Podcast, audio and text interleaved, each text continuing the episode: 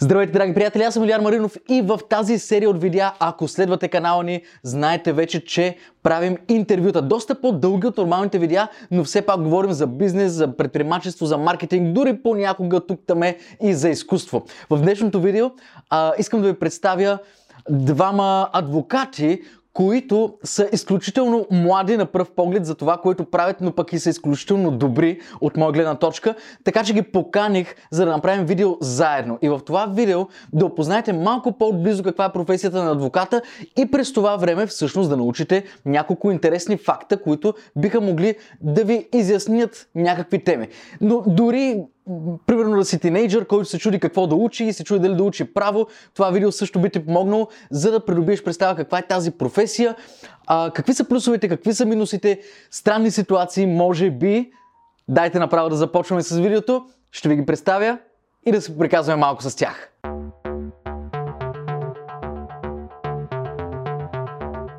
Здравейте! Днес имаме едно много специално видео с Калян и Илиан, които са адвокати, съдружници и както винаги в, в тази серия от видеа искаме да разнищим малко повече в сферата, където те се развиват. Какъвто и да е бизнес, винаги се опитваме да, да изкараме малко по-интересни факти, не това, което е просто публично достояние, как стават нещата. А, някакси днес ми се искат те да ни разкажат откъде са започнали, докъде са стигнали и какви проблеми имат, какви хубави моменти имат. Бе като цяло да разберем каква е тая професия адвокат, защото аз като се запознах с тях, от първия момент започнах да, да, да разбирам някакви неща и си казвам, това, това наистина е толкова завъртяно и в същото време пък е и забавно. Така че, кой ще се представи? Мога да започна. Айде, айде започните. Така ли, така ли че съм лицето на, на нашето партньорство толкова години. Така ли било? Така се шегуваме винаги с това нещо. Ага. А, може би е интересно да кажа откъде се познаваме с него. Колеги сме. А, може би вече от 10 години се познаваме. Започнахме като колеги в университета. Странно се запознахме в една кантора, в която започнахме да работиме заедно като стажанти. Така ни срещна живота в по-близки отношения. Така станахме и близки приятели и общо за вече 7 години освен кучето ми, не го виждам почти всеки ден. а, и в годините, в които завършихме право и работихме по различни кантори като асистенти и стъжанти, в един момент започнахме да работиме като адвокати. Смеям да твърда за добри реномирани компании и адвокатски кантори, но озря момента, в който с него така предприехме тази стъпка да направим нещо свое. И да се опитаме, може би успешно или не, времето ще покаже, да се опитаме да направим нещо свое и да видим дали можем. Mm-hmm. При всички положения сме щастливи. Най-вероятно успяваме до момента на някакъв етап да се справяме, но ще видим за напред. Това Добре. е началото. Добре, аз преди да върна години назад, да видим гледна точка на, на Елян дали се пара с твоята. Ти, ти как... как ги виждаш нещата? Как, как, как беше? Откъде започнахте? Няма как да е различно при мен. Със сигурност историята ми е същата. Започнах в една кантора, която беше в непосредствена близост до университета и оттам, може би защото по-често бяхме заедно, просто станахме много близки и така продължихме просто. А, в един момент просто озряхме за, за бизнес, така да кажа. Mm. Така че, може би, дали го правим рано или не, предстои да разберем. Според нас се справяме много добре, развиваме се, няма да има никакви проблеми в бъдеще. Като цяло няма точен момент за тия неща. А, ние много сме си говорили на тази тема. Рано ли е, късно ли е, правилният момент ли е. Рано правилният момент е тогава, когато го правиш. Mm-hmm. Често за нашата професия възрастта е критерий за хората, за клиентите. Всеки... Някакъв знак като символ на опите, Безспорно. Знаеш, аз съм минал през същото. А, като започнах да занимавам с фотография, започнах да занимавам с много отговорната фотография, която е сватбената фотография. Да. Нали, хората ти плащат за да поемеш отговорност. Отговорността да запаметиш някакви моменти, които никога няма да се повторят. Не е като фотосесия на детенце, което може, ако днес не се получи, утре да дойдат пак и да я повториш. И а, интересното е, че аз също бях, колко бях, около 19-20 годишен тогава и за да мога да спечеля част от доверието нали, до някъде на, на, на, на потенциалните си клиенти, а, от тогава започна да си пускам брада. и, и да се обличам малко по... Всъщност сега, сега се получи като някаква регресия в, в облегото ми в стила ми, но тогава ходих доста по така като вас облечен а, с палто, нали? 20 годишно, обаче аз вече ходих с палто, с обувки и това много им помогна, защото хората наистина Нали, при вас е по-различно, пак е много подобно, но не сте на 20. А, аз бях наистина на 20 и си беше страшно. Но някакси отчитал го този факт, обаче пък не беше някакъв решаващ. Особено с времето, когато едни клиенти ми препоръчваха на други, вече никой не ме гледаше като ама ти на колко години си или нещо такова. Но определено при вас това е някакъв фактор, защото човек точно, точно тази сутрин след това е странно да го кажа, обаче аз обичам съм директен. Докато се къпех и си мислех за днешния разговор, а, си мислех точно, че е странно. Аз като чуя адвокат си мисля за 50 годишен мъж, а, много така м- гледащ сериозно. Авторитетен. Да, авторитетен, който се опитва да покаже този авторитет по всякакъв начин с книгите и дори с мебелите, които да са тъмно, масивно дърво наоколо. Нали, всякакви такива неща, които са ни вкарани в главите от филмите, а вие сте нещо коренно различно. И абсолютно мисля, че в много случаи ще имате затруднения заради това, но пък в същото време, когато се докажете, има и много позитиви. Предполагам, че при вас, както при всяка друга професия, когато човек е по-млад, има други свойства, особено от, от гледна точка менталитет на подход в момента, в който се изправите срещу някакъв проблем, не търсите в тетрадката как си го правили пред 5 години, измислите в момента какъв е най-добрият начин, предполагам. Така е. Паралелът ти беше подходящ, защото ние започваме в тази сфера, в която се предполага, че ние сме много млади, прекалено млади за това нещо. Mm-hmm. А, ние отговаряме пред клиента си с нашия професионализъм, но ние, както ти отбеляза правилно, апелираме по-скоро към млади хора, към млади предприемачи, към бизнеси. Те ни харесват, ти ни харесваш. Да. И, и това работи при нас. С а, а, стария менталитет, стария бизнес, ние се разбираме по-трудно.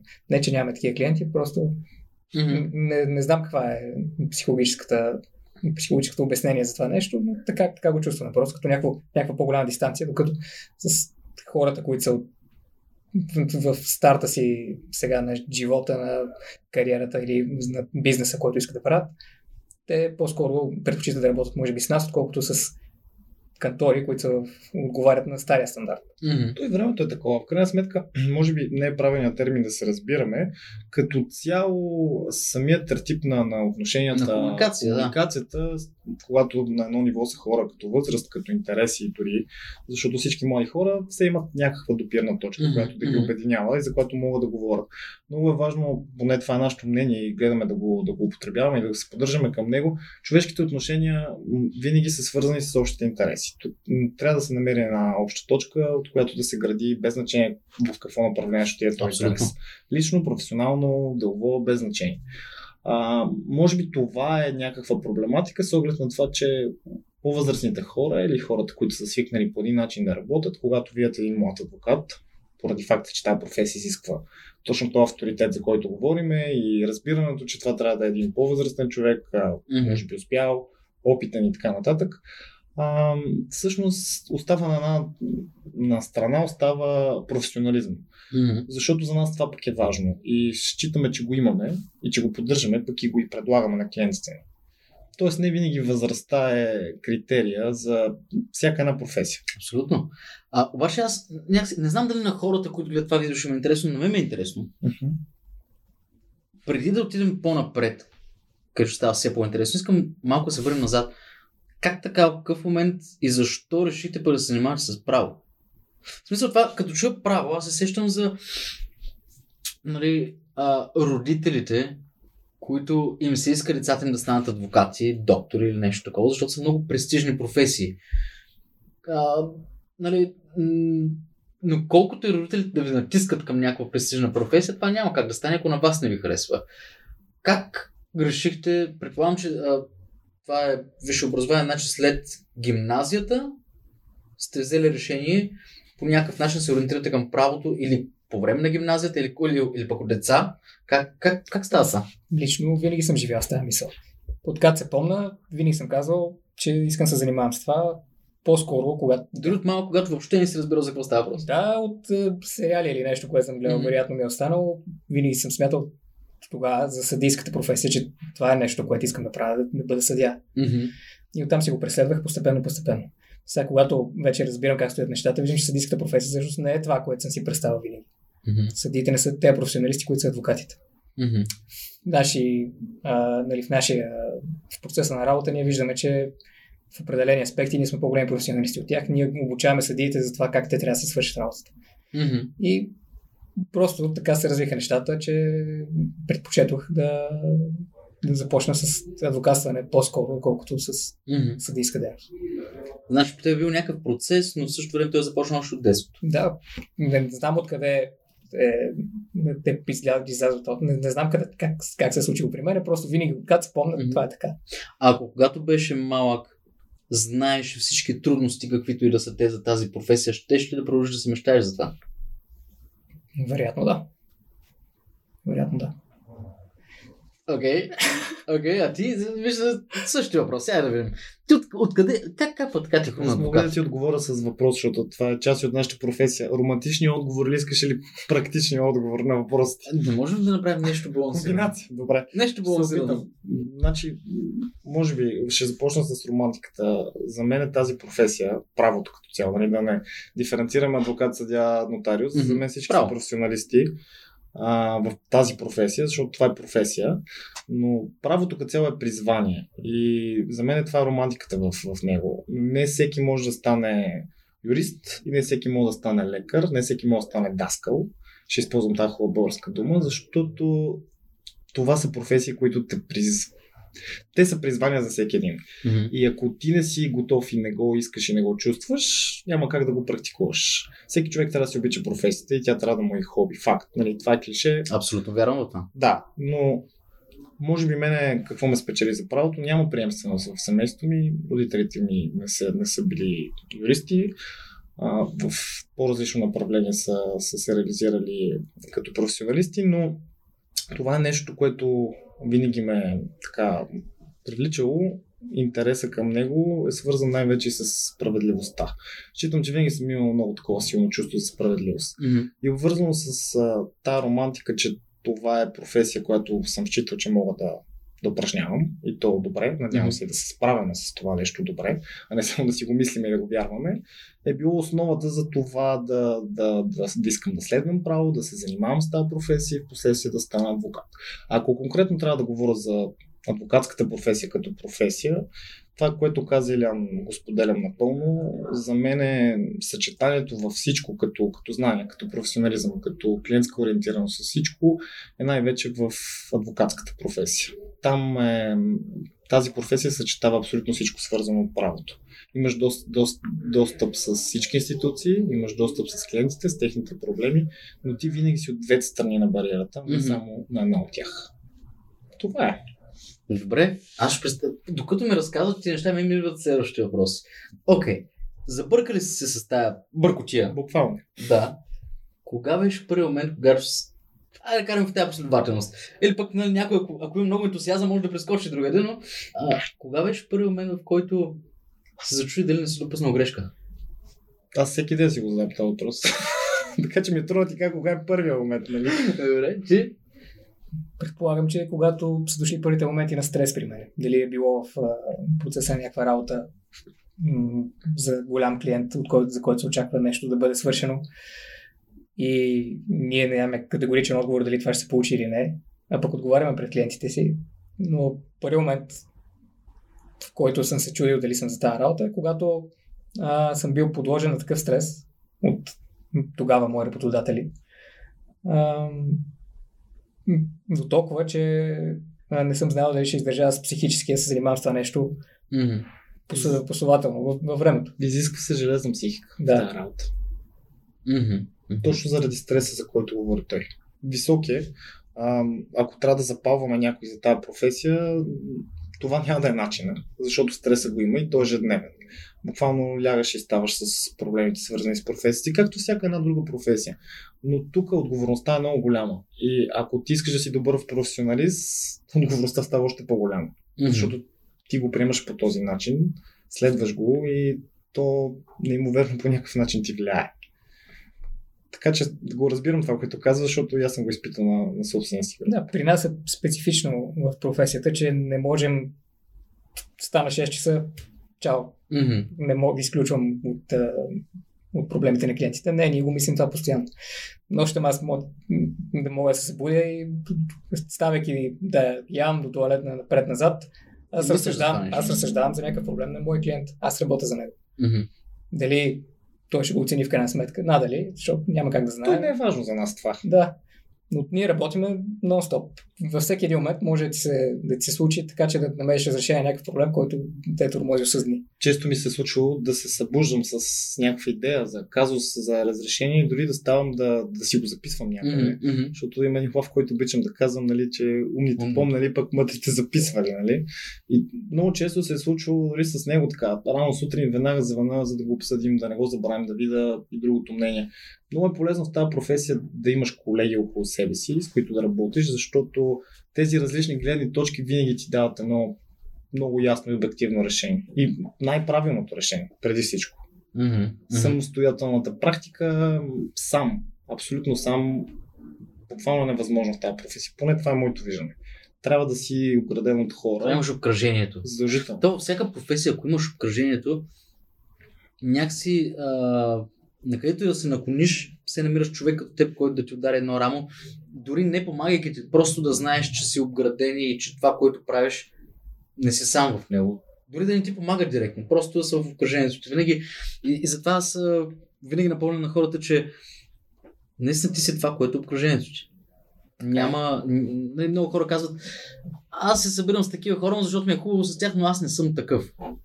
Няма такова нещо. Рано или късно ти ставаш такъв. Било то към едно, една по-добра самоличност а, или по, нали, по, по деградивен начин да стигнеш до някакъв, някакъв друг резултат, но няма как окръжението да не ти влияе. И може би затова вие сте се събрали, всъщност сте трима или двама? Трима сме партньори, така да го кажем, които mm-hmm.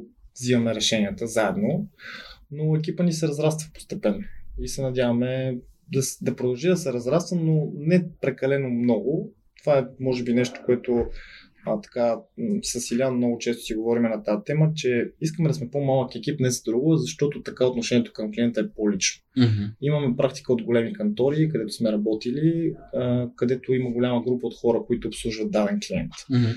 А, много често един адвокат работи конкретно за даден клиент. Клиент ангажира кантората, а не този адвокат. Да. Докато тук ние искаме той да ангажира нашия екип, mm-hmm. а не конкретния адвокат. Mm-hmm. Искаме той да знае, че може да разчита на всеки един от нас, всеки един момент, но на нас самите, а не mm-hmm. на някой, на който ние ще ще делегирате просто Точно така. самия клиент. Това е идеята ни, затова искаме да се разширим, но не твърде много. Защото по този начин считаме, че ще предоставяме най-добрата и качествена услуга. Защото тя ще е свързана най-вече с лично отношение. Това е важно за нас. А от моя гледна точка, като бизнес развитие, като маркетинг и тем подобни, а, това е една фирма да, да е сравнително малка, е много хубаво, защото много лесно може да се адаптира към всички промени на пазара. Било то от към нужди на клиентите на пазара, било то от към маркетинг стратегии. Просто колкото е по-голяма една компания, толкова по-трудно се адаптира и това можем да го забележим примерно в големите телевизии. Те много трудно се адаптират и можеш, човека, ако е наблюдател, може да види в една телевизия как променят едно нещо. След една година в другата телевизия правят същата промяна, след точно една година в третата телевизия, защото не могат, те, те се гонят едни други, но те не могат толкова бързо да се адаптират. И винаги е едно такова странно. Така че това не го направиха там по същия начин. Да, не си, че се копират, но и те не могат да се копират. Нали, просто защото са големи.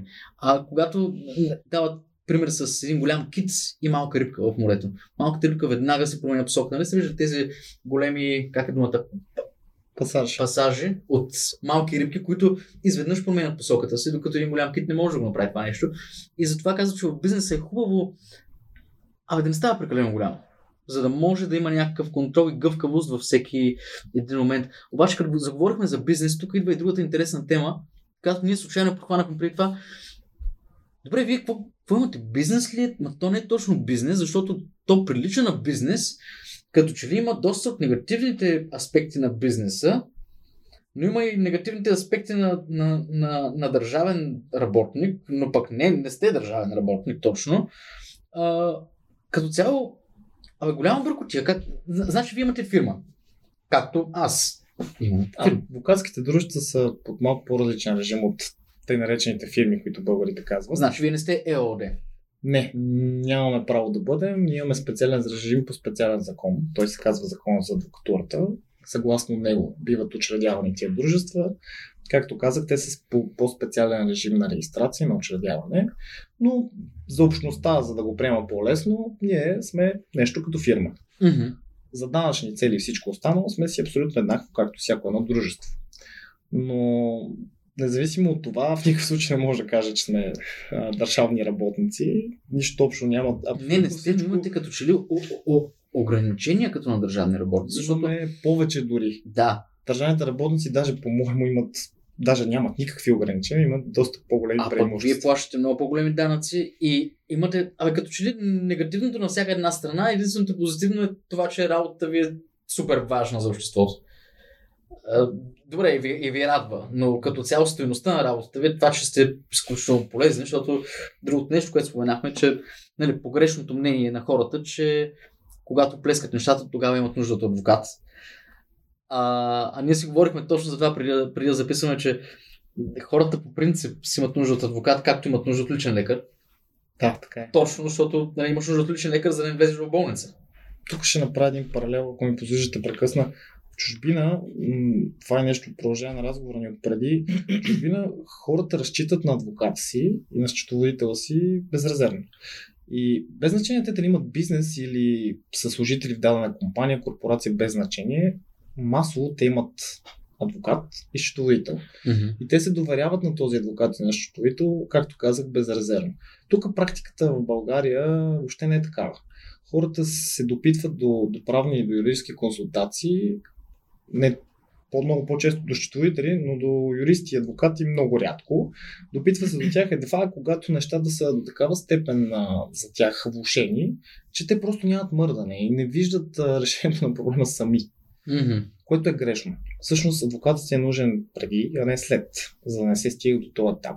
И ако човек промени начина си на мислене по този начин и вкара в ред нещата си от самото начало, той няма да има тези проблеми, с които се сблъсква. А няма как в едно общество, където действа администрация, човек да няма проблеми. Просто не е възможно той да следи за всяко едно нещо и да Мгм. разбира от всичко. Мгм. Затова са професионалистите. Това е нашето мнение и към това се стремим.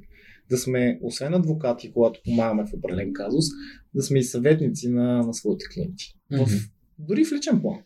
Смятаме, че адвокатите могат да дадат добри решения на, през призмата на опита си в различни сфери, бизнес и казуси на други клиенти. Доста добри съвети, полезни съвети за, за своите а, клиенти, които биха им помогнали в всяко едно естество, всяко едно направление. Добре, а по тази логика има клиенти, които са като че ли правилните клиенти. Тези клиенти, които според вас са наистина такива хора, какви трябва да бъдат. Те какви са? Какъв е един ваш перфектен клиент? Това, което се опитвам да разбера е, окей, явно не е човек, който задължително трябва да има проблеми. Със сигурност не. Просто може би е човек, който... Всеки клиент е правилният. Всеки клиент е правилният. Да, но въпросът е от ваша гледна точка, примерно така като гледате и кажете, е това е един клиент, който знае какво прави. А, предполагам, че е клиент, който, точно както казахте, преди да има нужда от адвокат, той вече има адвокат, има връзка с адвокат. А, има адвокат, който знае за всяка една негова ситуация а, на работа в бизнеса му, в всякакви такива неща. И той просто е в готовност при най-малкия сигнал за някакъв проблем, някаква грешка, да даде съвет. Някакси, не знам дали си формулирах правилно въпроса. Може би перфектният клиент просто е предпазливия човек. Човек, който иска предварително да знае за неговия бизнес или за дейността, която ще извършва, за работа, която му е необходима, а, да се информира предварително, за да има в главата си или да си начертая някакъв план на действие. Добрият клиент е клиента, който се слушва за, за мен в а, това, което му предоставяме като съвет. Защото А има ли хора, които не, не следват вашия съвет? В смисъл някой, който ви плаща, за да му дадете съвет и той след това не го следва. често, често се случва. И оттам се стига и до проблеми най-вече. Но, както казах, Калян, по-често ам, хората идват вече с проблема в ръце. Проблем, който ние не можем магически да го направим да изчезне. Mm-hmm. Трябва да намерим някакъв път. И там, тук, извинявам се само да, допълна, там всъщност се, се ражда проблема, който се нарича липса на вяра в системата, в съдебната система, в правото, в адвокатите и в нуждата от това да имаш адвокат. Просто хората тръгват по грешния път. Те тръгват от вече, когато, както каза той, проблема в ръцете им, той е назрял и е до такава степен назрял, че много трудно може да се разреши или дори да се разреши, това ще отнеме време. Mm-hmm. А хората искат всичко да стане тук и сега. И предполагам, че много често в такива ситуации вашата работа не е да разрешите проблема, а да измъкнете клиента по възможно, най- възможно най-невредим от ситуацията. Не толкова да го, да го изкарате него прав, колкото просто да го измъкнете с най-малко последствия. Когато проблема е такъв, защото нали, и друг пример дадете преди това, преди, когато си говорихме, нали, аз няма да го споменавам детайли, защото не знам нали, дали ми го разказа като нещо лично или като... А, но понякога хората явно ви викат, когато точно в момента, в който са допуснали грешката и казват, ела сега, погледни тук как е ситуацията, искам да стане перфектно. След като вече са направили всичко възможно, това да се обърка. Да. да. Най-добре е, когато имаш план за някакво действие, което включва правни действия, Mm-hmm. Нещо, което предполагаш, че адвокат би могъл да свърши, то се посъветваш с такъв, за да може той да ти начертае правилния път. А, слабо да действаш интернет, не знам си какво, откъде да го дръпна това нещо, как да го направя. Mm-hmm. Това Но... винаги води до проблеми. Добре, обаче, за да не изглежда така, все едно в момента сме седнали тук и ние сме аверчета и аз и се опитваме да ви промотираме, за да не изглежда по този начин. Можете да дадете няколко практични примера, практични грешки, които хората най-често допускат, било то като физически лица или като бизнеси, за което дори не подозират. В смисъл, много чести грешки, които довеждат до проблеми и хората ги подценяват, изглежда като част от нормалното ежедневие. Мога да ти дам един конкретен пример с а, нещо, което е много актуално в момента. И това е пазара на, движ... на недвижимите имоти. Mm-hmm. В момента е в страшен бум този пазар. Хората масово купуват и продават, цените растат нагоре и ще продължават да, да растат, но това е економическа тематика, няма да влизаме в нея. Много голяма грешка при покупката на, на един имот или при продажбата му е, че а, продавача или купувача търси консултация от а, лица, които не са с юридическо образование. От кого, например, търсят консултация? Ами не искам, защото, не искам да ги назовавам директно, но често се случва да, да се доверяват повече на брокери, които нямат юридическо образование. О, да, има, има много лъка от това. Да, въпреки че имат опит. Не искам по никакъв начин да неглижирам професията на брокерите или работа, която вършат те, но смятам, че подготовката на юрист, която преминава през доста дълги години, не само в университета, ми в работата му, му дава възможност той да изследва един такъв казус и да защити максимално потенциалния купувач или продавач. Mm-hmm.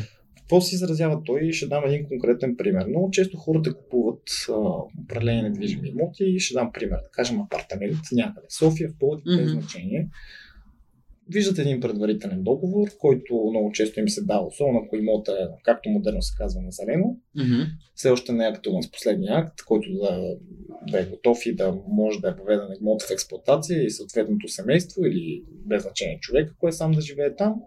Даваме се един предварителен договор, който много често е с схема за плащане, която е на няколко вноски, който е с изключително много ограничения за купувача и с много така малка като количество информация за самата история на имота.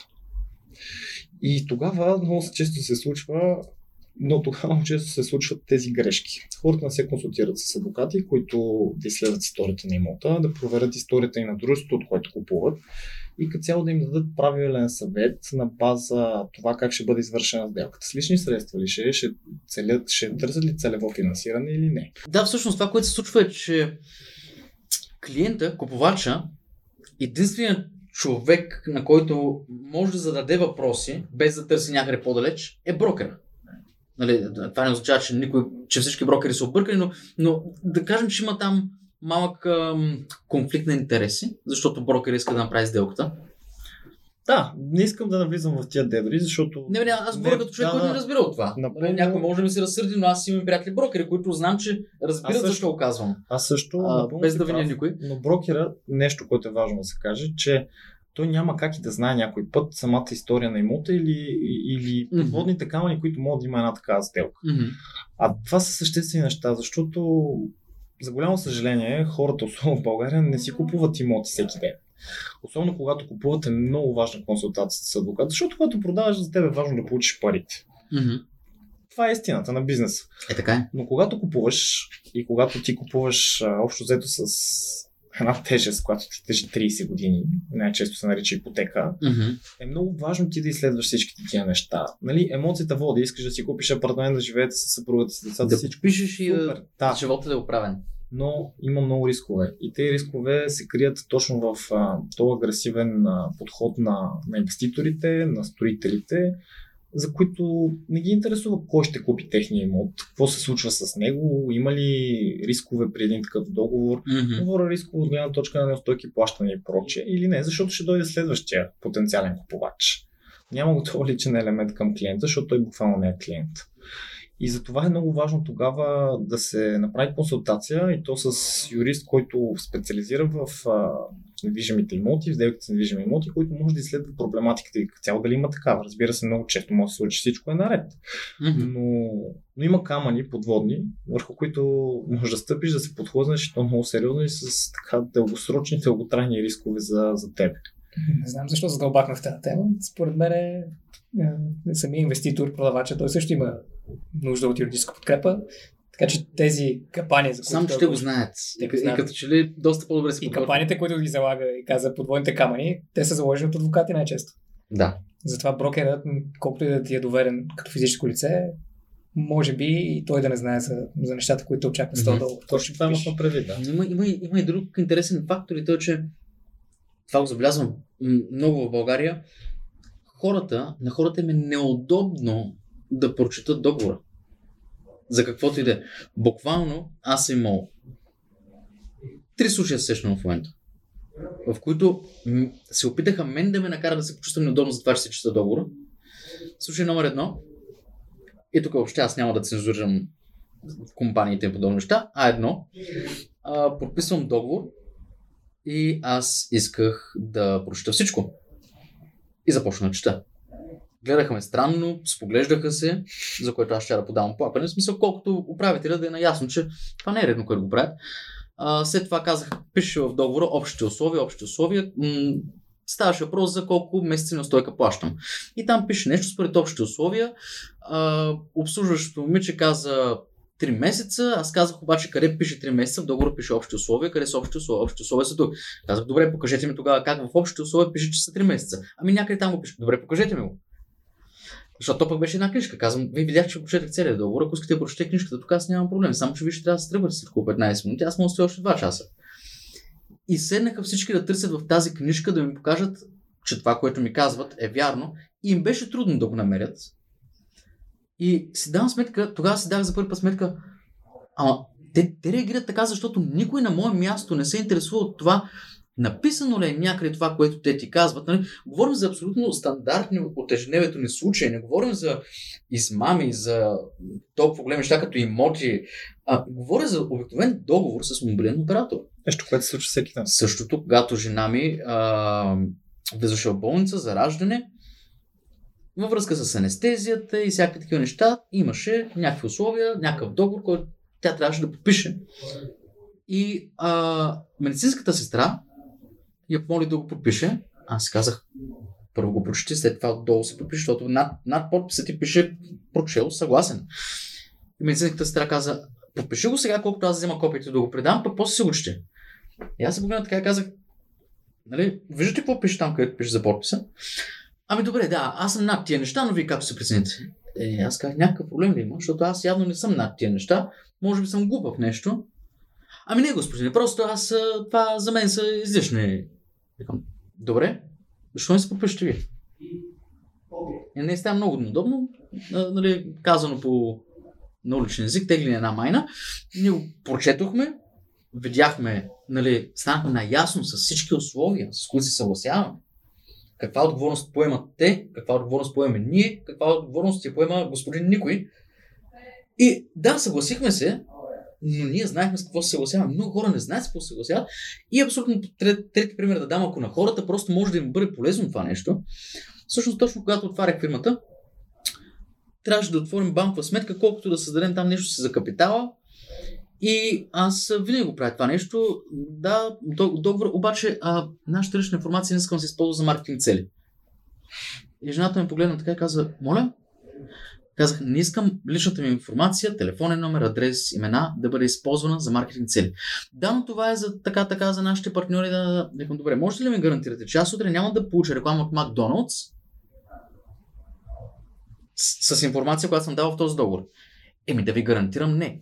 Аз казах, добре, така, къде точно е тази точка? Да, да не прераваме пак всичко, защото там пък беше още по-голям договор. Ами ето тук, оказа се изведнъж, че знае. Защото в началото дори не разбра за какво говоря, но после се оказа, че не само знае за какво говоря, а къде точно се намира, къде да отбележа и така нататък. А, и това, което искам да кажа, е, че много пъти Абе, като че ли звучи, нали, пак да, да, да подхвана малко темата за това колко е м- колко е настрани оставена темата с а, легалната сигурност на всеки един човек и, и, и познанията му, но а, много пъти самите хора, много преди евентуално да станат ваши клиенти, допускат толкова елементарни грешки, като това да се подписват и да се съгласяват с неща, които не са обмислили, не са разбрали и не са разпитали. Най-малкото го прочеше. И от тук нали, започвам да навързвам нещата колко, колко стъпки по-късно човека се дава сметка, че наистина може би трябва да се свържи с адвокат. Доста късно. И тогава колко страшно изглежда ситуация, защото моят опит с адвокати е а, работил съм с един адвокат преди няколко години, при много повече години с друг по съвсем други теми и сега работя с вас. Но опита ми не е като нещо, не, не е като с заболекар. В смисъл, вие не сте хора, които разрешавате проблеми или малите разрешаване проблеми. Вие в момента сте хора, които ми помагате аз да се предпазя. Да предпазя фирмата, да предпазя хората, които работят с мен. Това е същината. Това е нещо, върху което искам Когато да опре ножа до кокала, тогава може би вашата роля ще бъде да ме защитите. Обаче в момента е много по-различно и аз за това моята гледна точка не е като на адвокат, хирург, заболекар. Нали? Много е, много е странно. Това само как от самия опит може да виждаш нещата по един или по друг начин. И от простите разговори, които сме имали, е така, сме си говорили с вас, толкова интересни теми, за толкова много неща съм научил. А, буквално за 15 минути разговор. Е така за нищо. И ми разказва се някакви детайли от законодателната система и си казвам, това, това наистина ли е така? Това, защо хората не го знаят? Те не трябва да го знаят. Затова сме ние. Да, в принцип, те няма как да го знаят. Вашата работа е да го знаете. Те хората, ако трябва да го знаят, те няма да има време да отидат за хляб. Няма как да стане. Вие, това ви е живота. Това... И добре, как? Значи, вие имате бизнес, който се състои в това, вие повече от всеки друг да сте наясно с най-новото.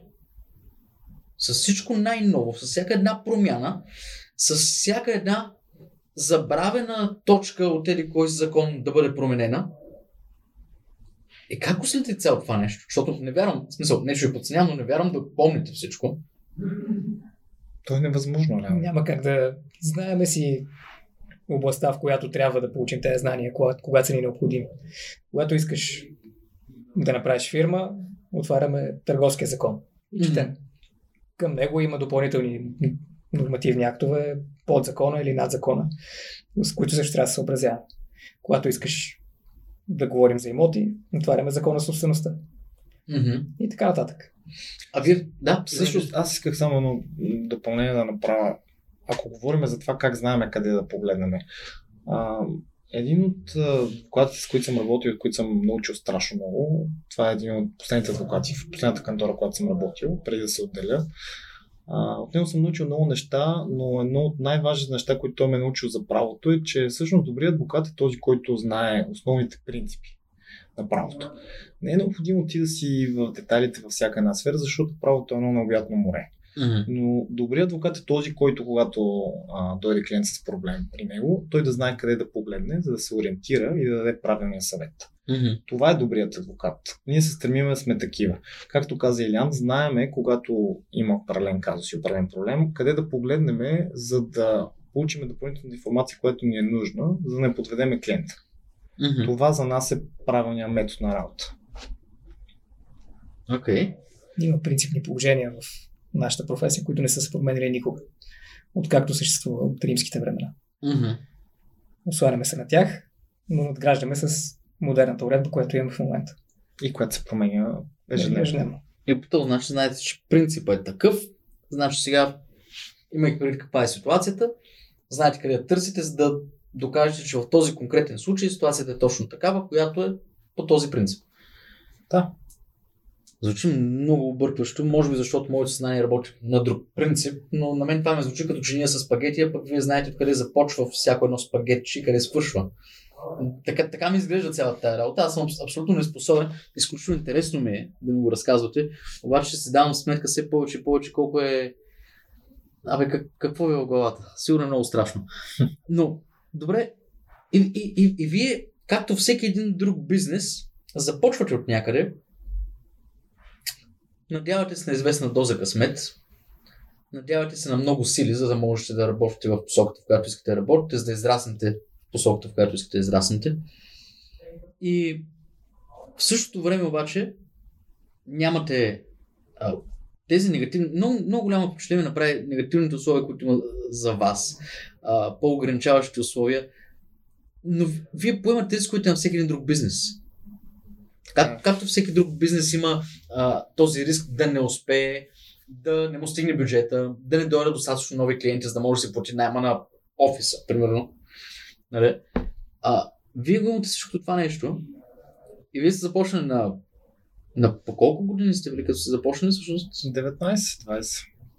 19-20. Както, както започваме в университета, ние непосредствено след това започваме да търсим и реализация в тази професия. Но това е наш избор. Има колеги, които не го, не го правят това. Които се работят по-късно. кантори. В смисъл, работят за други хора. А, може би не разбрахме въпросите. Ние започнахме да се занимаваме в тази сфера на 19-20 години, но буквално около Има първи, кога започнете вашия си бизнес? Нашия бизнес е около година. Няма се още година, но да кажем 9-10 месеца. Mm-hmm. Започнахме самостоятелно. И двамата работихме в много големи кантори, включително и в големи корпорации. А, не считам, че сме натрупали достатъчния опит, но видяхме и полезното и неполезното. И в момента се опитвахме да направим някаква симбиоза между опита, който сме видяли там и това, което ние имаме като виждане как трябва да процедира един такъв бизнес и как трябва да се осъществява. Надяваме се нашето виждане да е правилното. Но все още твърде рано това да се покаже, но за момента считаме, че има такива позитивни начинки. Mm-hmm. И ако, ако някой случайно гледа това видео и в позицията на да трябва да реши дали да се занимава с това. Като цяло с правото или като с право. това да започне собствен бизнес в направление право? Всъщност, да, втор... втората опция ми хареса повече. Какво би казал ти? Аз бих поощрил всеки един на млад юрист да рискува. Като цяло, аз има едно нещо, което често казвам, че това да опиташ нещо, да го направиш, винаги имаш 50% шанс да успееш. Ако mm-hmm. не го опиташ. Е, понякога е повече. Ако понякога и повече. Най- най- най-сигурното е да не го опиташ, защото тогава имаш 100%. 100% шанс да не успееш. Да. Затова винаги имаш поне 50% шанс да успееш, ако поне опиташ. Така считам аз. Да, винаги тази статистика мога да варира, да играе нагоре надолу, но образно казано е, това е принцип. Така че аз с здраво сърце бих поощрил всеки един да опита. Не за друго, защото правото е такава професия, която трябва да останеш малко сам. А, имам предвид да, си, да не си зависим от това, че отговорността е разпределена нагоре по етажите на твоите шефове, на управляващи сътрудници. Трябва да усетиш тежестта на това, да сбъркаш нещо, защото много често в нашата професия ние грешиме, не сме безгрешни. И да видиш какви са вариантите и как трябва да реагираш. Това те гради първо като човек, но най-вече като професионалист, защото тази професия, която сме си избрали, тя е свързана с много грешки. И някой път тези грешки са фатални за, не за тебе, защото mm-hmm. майната му на бизнеса ти, но те могат да са фатални за твоя клиент. А това е идеята. Всъщност това е... А фатално може да означава 5000 глава, може да означава до животен затвор. Да, зависимост в какво направление работиш, но това, което каза ти за негативните, нали, че ние всъщност съчетаваме бизнеса като бизнес с всичките изисквания за бизнеса, но едновременно с това имаме много ограничения. Имаме ограничения за реклама, за поляризиране на нашия бизнес, защото да, въпрос ти беше много хубав. Наистина, това е бизнес. Безспорно е бизнес. Но може би идеята за тия ограничения, поне когато съм разсъждавал аз, е точно този елемент, който е съществен в тази професия, адвокатската най-вече, тя е помощта. Всъщност, нашата професия затова е призвание, защото връщаме се на първоначалната въпрос, що започнахме да го учим, mm-hmm. да го следваме и да го работиме това нещо, е именно призванието. Ние сме призвани да помагаме. Затова са и тия ограничения. Да не се осланяме чак толкова на бизнес модела. Да, то е бизнес модел, но преди всичко нашата професия е да помага, да дава правилните съвети на хората, за да не допускат грешки. Или когато са допуснали грешки, да се опитаме да ги поправим. Mm-hmm. Може би оттам идват и тия ограничения. От тук обаче ми хрумва един много странен концептуален въпрос. Ще го задам първо на тебе, защото ти започваш да се получаваш вече. Сигурно си чувал тези истории много пъти. Аз, хората, с които работя, много, много пъти чуваш една съща история, много пъти, но една съща гледна точка. Ще задам един много странен концептуален въпрос. А, което за мен винаги е като един тест на професията. Ако гледали сте тези сериали или филми, тип нещо се случва на света, примерно м- изчезва тока на целия свят. или, Апокалиптичните. А, да. Така че хората остават, но се вършат едва ли не в камената ера. Но остават същите, каквито са си. И, и много често се питам, добре, тази професия, примерно, би ли продължила да има смисъл? Защо си го задавам този въпрос? За да разбера доколко тя е зависима от някаква система, или е толкова ценна и разрешава толкова ценни проблеми, че е абсолютно независима? Аз мисля, че отговор е доста ясен, обаче много интересно вие как ще отговорите на това. Много по-просто казано, би ли имал, би ли имал смисъл от вас, ако, ако изведнъж всичко, което познаваме като модерно, изчезне? Няма вече съд, няма съдя, а, няма закон, няма правилник и няма глоби. Има ли смисъл от, от вас? Ще възникне тази професия почти непосредствено. Веднага след нормализирането на, ако приемем апокалиптичния сценарий, веднага след нормализирането ще възникне, защото двама човека не могат да... Ще възникне спор, все някъде. Да. И все някой ще трябва да се намеси, за да им помогне. И ето ти го съдята. Непосредствено. Има го съдята, обаче единия ще трябва да... Някой ще дойде да защити единия, другия обаче ще защити другия. Аз му тръгна по-далеч. Я тръгни по-далеч. А, Харесвам тези за мен е, да, out of the box въпроси.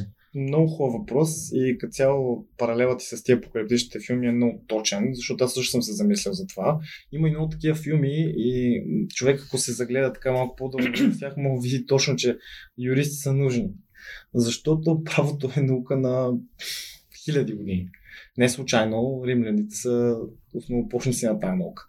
Равно има един принцип, който всички са чували, че само закона може да ни даде свобода. Ако няма закони и норми, най-елементарни норми на поведение, ще настъпи хаос. Няма mm-hmm. да има порядък, няма да има ред, няма да се знае кой какви права има и кой какви реципрочни задължения има. Mm-hmm. А хората, които могат да сложат нещата в ред, когато такъв вече няма, поради някаква апокалипсис или каквото и да било, са именно юристите, защото те са хората, които могат да ги разграничат и могат да въведат система на тия норми на поведение. Mm-hmm. И затова аз казах, че ще започна по-далече. Да, примерът на Иляна е изключително точен. Спорове винаги ще има, винаги ще има необходимост някой да го разреши или някой да защити този, който спори. Mm-hmm. Но за мен истината е някъде много по-далече. А, реда е нещо много важно. И реда е това, което ни разграничава от хората. Ако ние си позволяваме да правим неща без ограничения, без страх от санкция, какво ни различава от животните? Mm-hmm. Затова за мен правото е основоположно. Преди години а, имахме възможност да участваме в една много интересна кампания, в една неправителствена организация, която популяризираше правото в училището като основни концептуални права и свободи, конституционни, mm-hmm. в, сред учениците. Влизали сме в такива часове, трудно мога да кажа преподавали, но посочвали някои важни моменти от Конституцията на, на подрастващи, дори такива, които вече са и пълнолетни. тук това влизаме в друга тема, колко и дали си знаят правата или дали са наясно като ход да гласуват всъщност за какво точно гласуват. Това е друга тема, но това, на което исках да акцентираме, че там ние рисувахме в един кръг на дъската. А, рису, рисувахме кръг, а в центъра на кръга изписахме думата право. И това с един наш близък колега го, го създадахме като идея и задавахме въпрос на произволен ученик. Какъв искаш да станеш, когато завършиш училище? И един казваше лекар.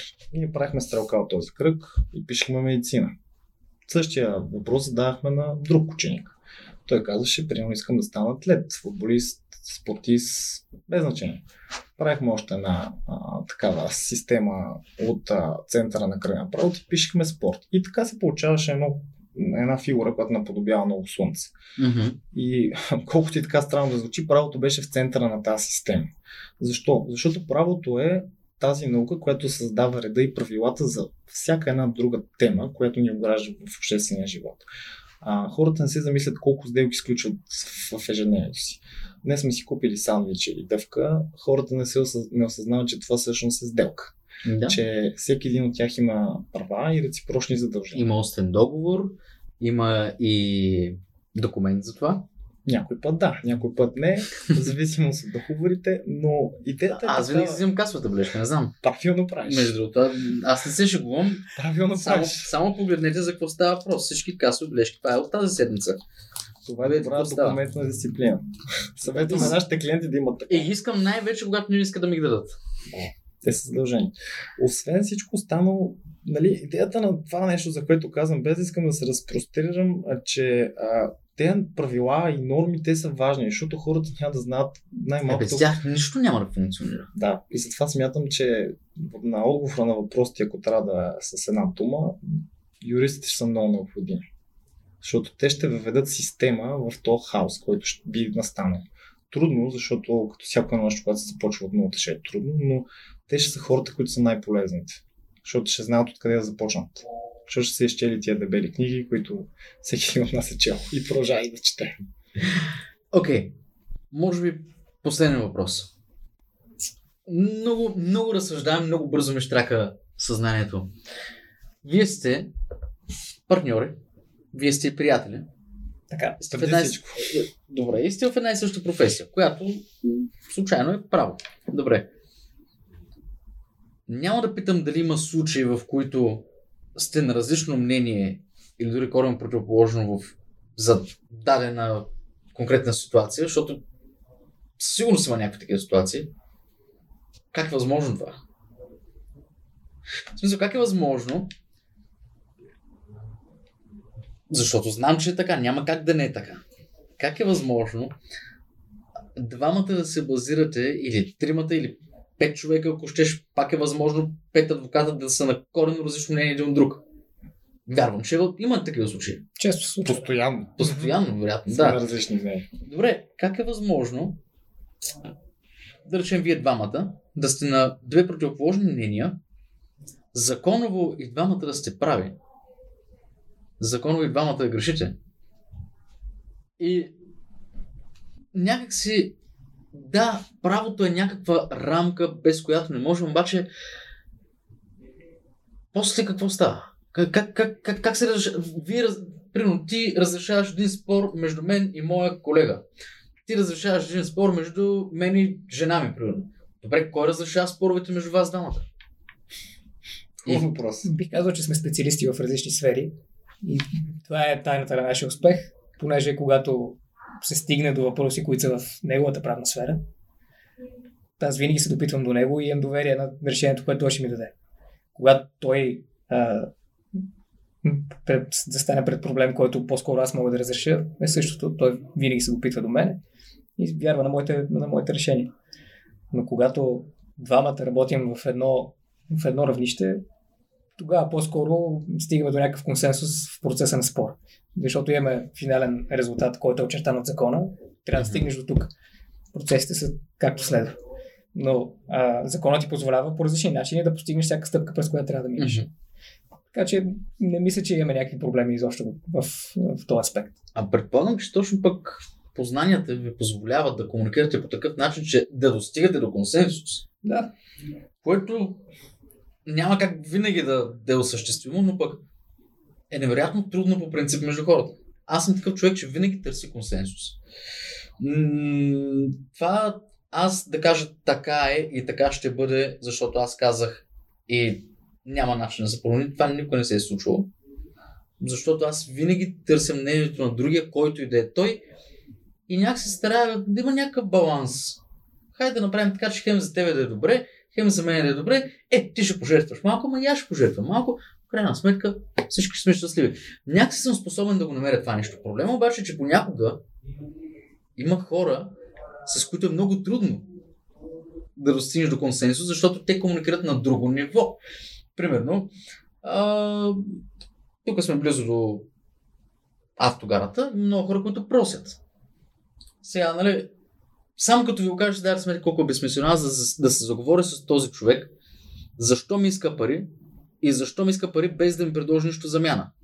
Нали, те ми кажат, какво искаш ти предложа замяна? Нямам нищо. Викам, като нямаш нищо, защо искаш нещо? Нали, защото нямам скрупули за това. Ако видя, че някой проси, той не е... Аз не го виждам като беден човек. Аз го виждам като човек, който иска пари без да даде нищо в замяна. Буквално. И нали, хората могат да го викат нещо студено, но за мен е така, защото аз знам, че тези хора не работят, защото могат да си позволят да не работят. Ти може би сигурно знаеш, че това дори е престъпление по нашия закон. Знам, че е престъпление, но аз понякога завързвам диалог. Му казвам, добре, ти какво ще ми дадеш? Аз нямам нищо. Тогава защо ми искаш нещо? Ела утре до офиса ми, буквално казах на, на едно момче, ще измисля работа. Между другото, не е метен скоро отпреде. И ще платя. И няма да ти платя като на просик, ще платя като на чистач. Ама ела, няма, аз търся работа, но не намирам. Викам, добре, чукни утре. Никой не се появи. Та, там става едно такова нещо, като, нали, дър... не можеш с тези хора да говориш и да достигнеш до консенсус, защото те говорят от, от някаква гледна точка, която е на съвсем различно ниво. Нали, ние можем да се говорим, на някои неща сме на едно ниво, на други неща знам повече, с други неща вие знаете повече, но някакси можем да, си, да се изравним и никой не се чувства, чувства като нещо повече или нещо по-малко. Много е интересен този процес. Има ли, има ли нещо, което най-простия съвет, който можете да дадете, това е последен въпрос, въпреки че след това искам нещо друго да споделите, но най-простия съвет, който можете да дадете на най-нормалния член на обществото, за това живота му да бъде по-лесен. Нали, изключение на това, просто да, да познава някой адвокат и да го има номера така да... Аз мога да ти отговоря директно. Нещо. А, което най- ще ни промени живота. нещо, което ще му промени живота в България, ако говорим конкретно за Мгм. нашата държава, е това той да развие чувство за справедливост и вяра в това, че ако търси правата си, те ще бъдат защитени. Хората много често се отказват от това да го правят, защото тази вяра липсва от тях. Да, много са факторите, които ни карат да не вярваме в системата като цяло, без значение коя е Мгм. тя. Но не е така. А нещата се поправят, променят. Аз лично съм оптимист за, за нещата в България, като, като закони, като рамка, като администрация, като всичко. Има промяна и за мен е в позитивна насока. И за това е всъщност лоста, който ще предвижи нещата да станат още по-бързо и да живеем в наистина една по-добра европейска държава. Нали? Това, това словосъчетание е интересно и забавно. Начин е да си търсят правата. Трябва да го правят. В цял свят го правят. Чуда се как, чудат се как в щатите, например, някой се спъва, удра си кръка и съди община. И тук могат да го направят. Това съм казвал много пъти. Но Но всички казват, трябва- никой няма да ти обърне внимание. И Аз казвам, Това е грешката. Това е грешката. И ако те нямат познанията, търпението или желанието до някаква степен да го направят, за това има адвокати. За това те знаят как да го направят, знаят Мгм. методите и могат да го направят. Мгм. Разбира се, всяко едно нещо струва пари винаги опира до този момент. С оглед на стандарта в България, това е проблем. Факт. Но има и други варианти, при които ти можеш с а, малко интерес, с така, интерес, като проявиш, а, да се опиташ да си потърсиш тия права. Така е устроена системата, така е устроена администрацията, затова с тия закони. Те трябва да ни бранят. Хората просто трябва да вярват в това нещо и да го търсят, защото то е лоста за промяната. Това е най-практичният съвет, който мога да им дам. Да не се отказват от правата си. Това е много важно. Окей. А ти? И сега трябва да кажеш нещо различно, защото дори да вярваш в същото, сега ще стане много като все много копираш. Трябва да измислиш нещо друго. Добре, ще кажа обратното. Нашата система е щупена. Заличете. не, истината е, че не знам дали ще е добавка към неговото или чисто ново мнение. А, наш, нашето законодателство е много, много добре структурирано, много добре направено. Въпросът е, че не е достатъчно хора а, го разбират, а, се интересуват, знаят правата си. Когато се интересуват от нещо а, да постигнат, имат до кой да се допитат, за, за, така че да достигнат до това, което търсят в крайна сметка. Споменахте преди малко, ако се спънеш, можеш да търсиш правата си. Да, това е, това трябва да се приложи във всеки, в всичко, във всяка наша сфера на живота, защото спъвайки се днес, утре друг човек, трети, четвърти, пет дела срещу общината, то проблем ще бъде поправен. Mm-hmm. Тротуара ще бъде поправен. Да. И хората няма се спъват. Mm-hmm. Падайки от щупаното стъпало в градския транспорт, съдиш която фирма се занимава с mm-hmm. градски транспорт или ако е обществен, двама, трима, четирима, проблема ще се оправи.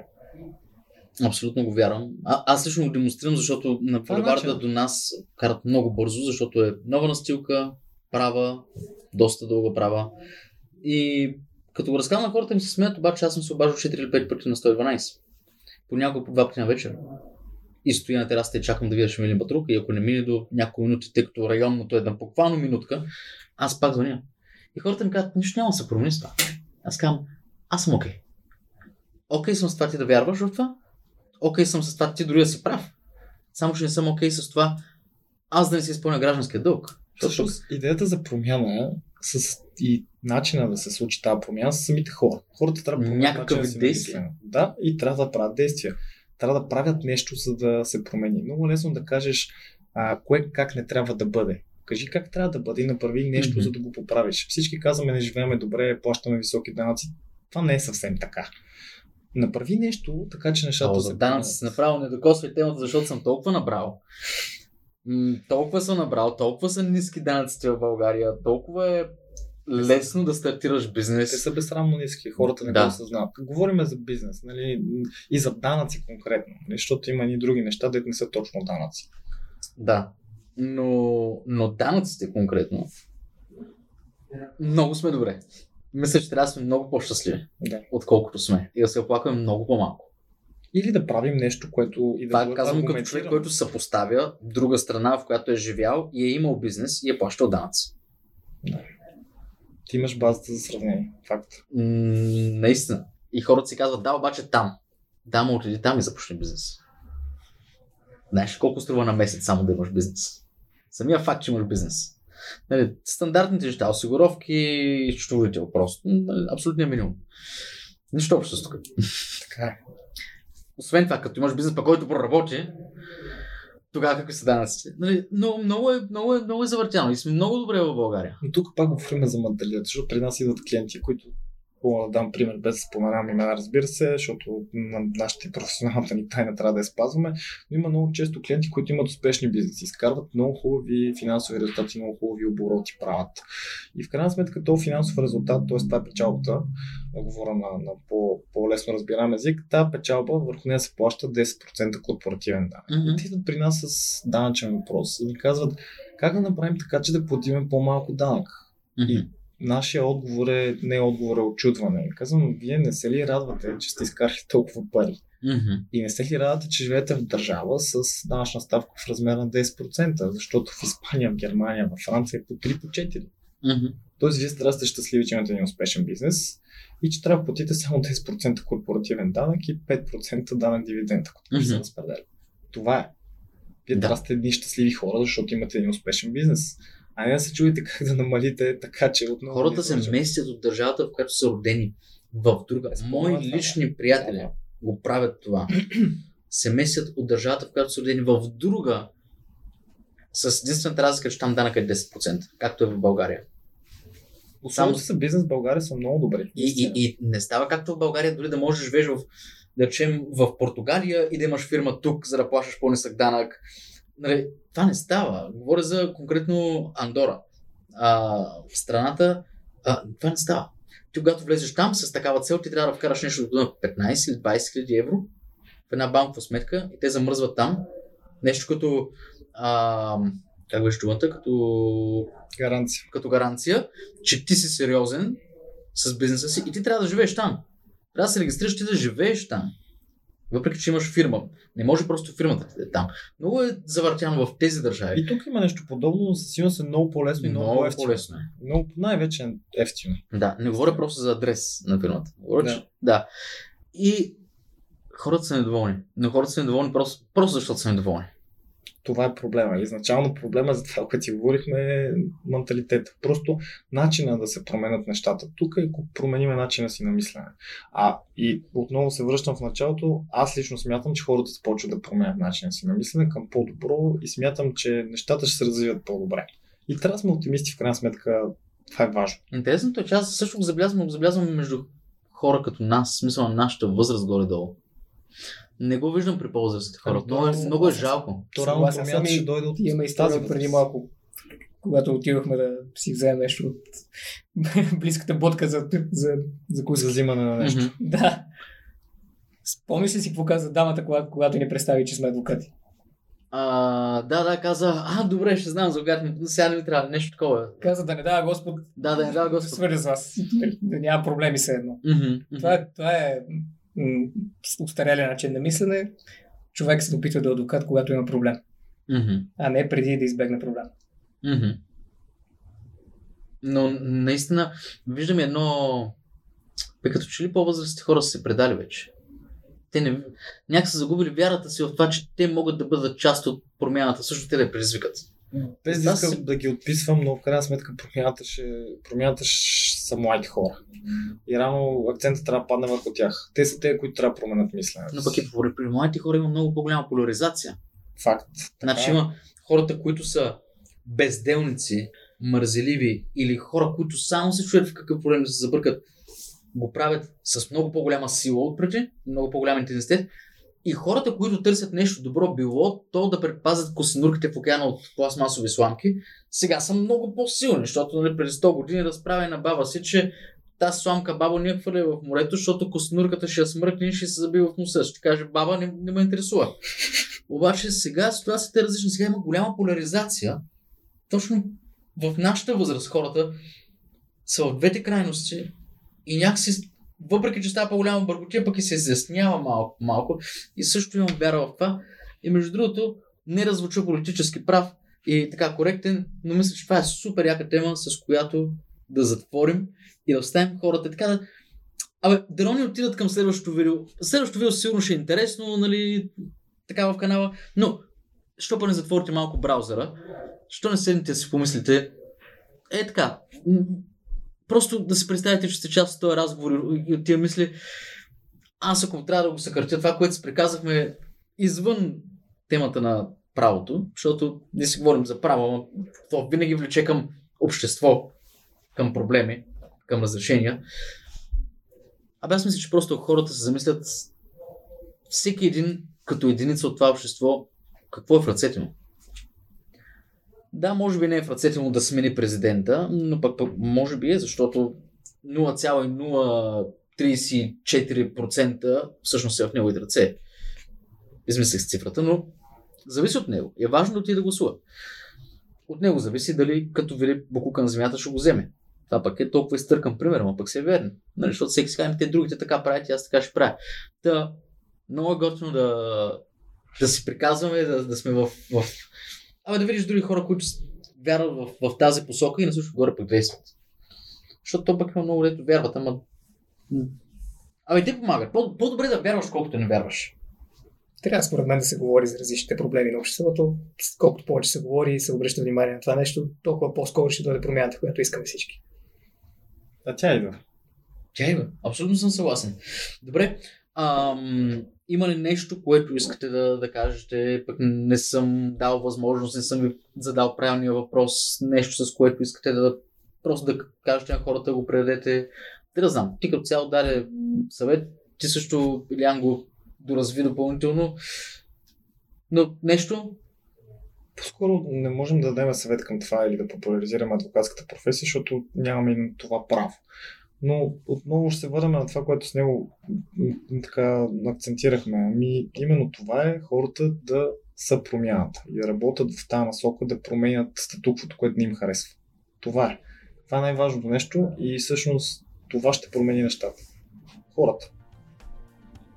Много яко. Добре.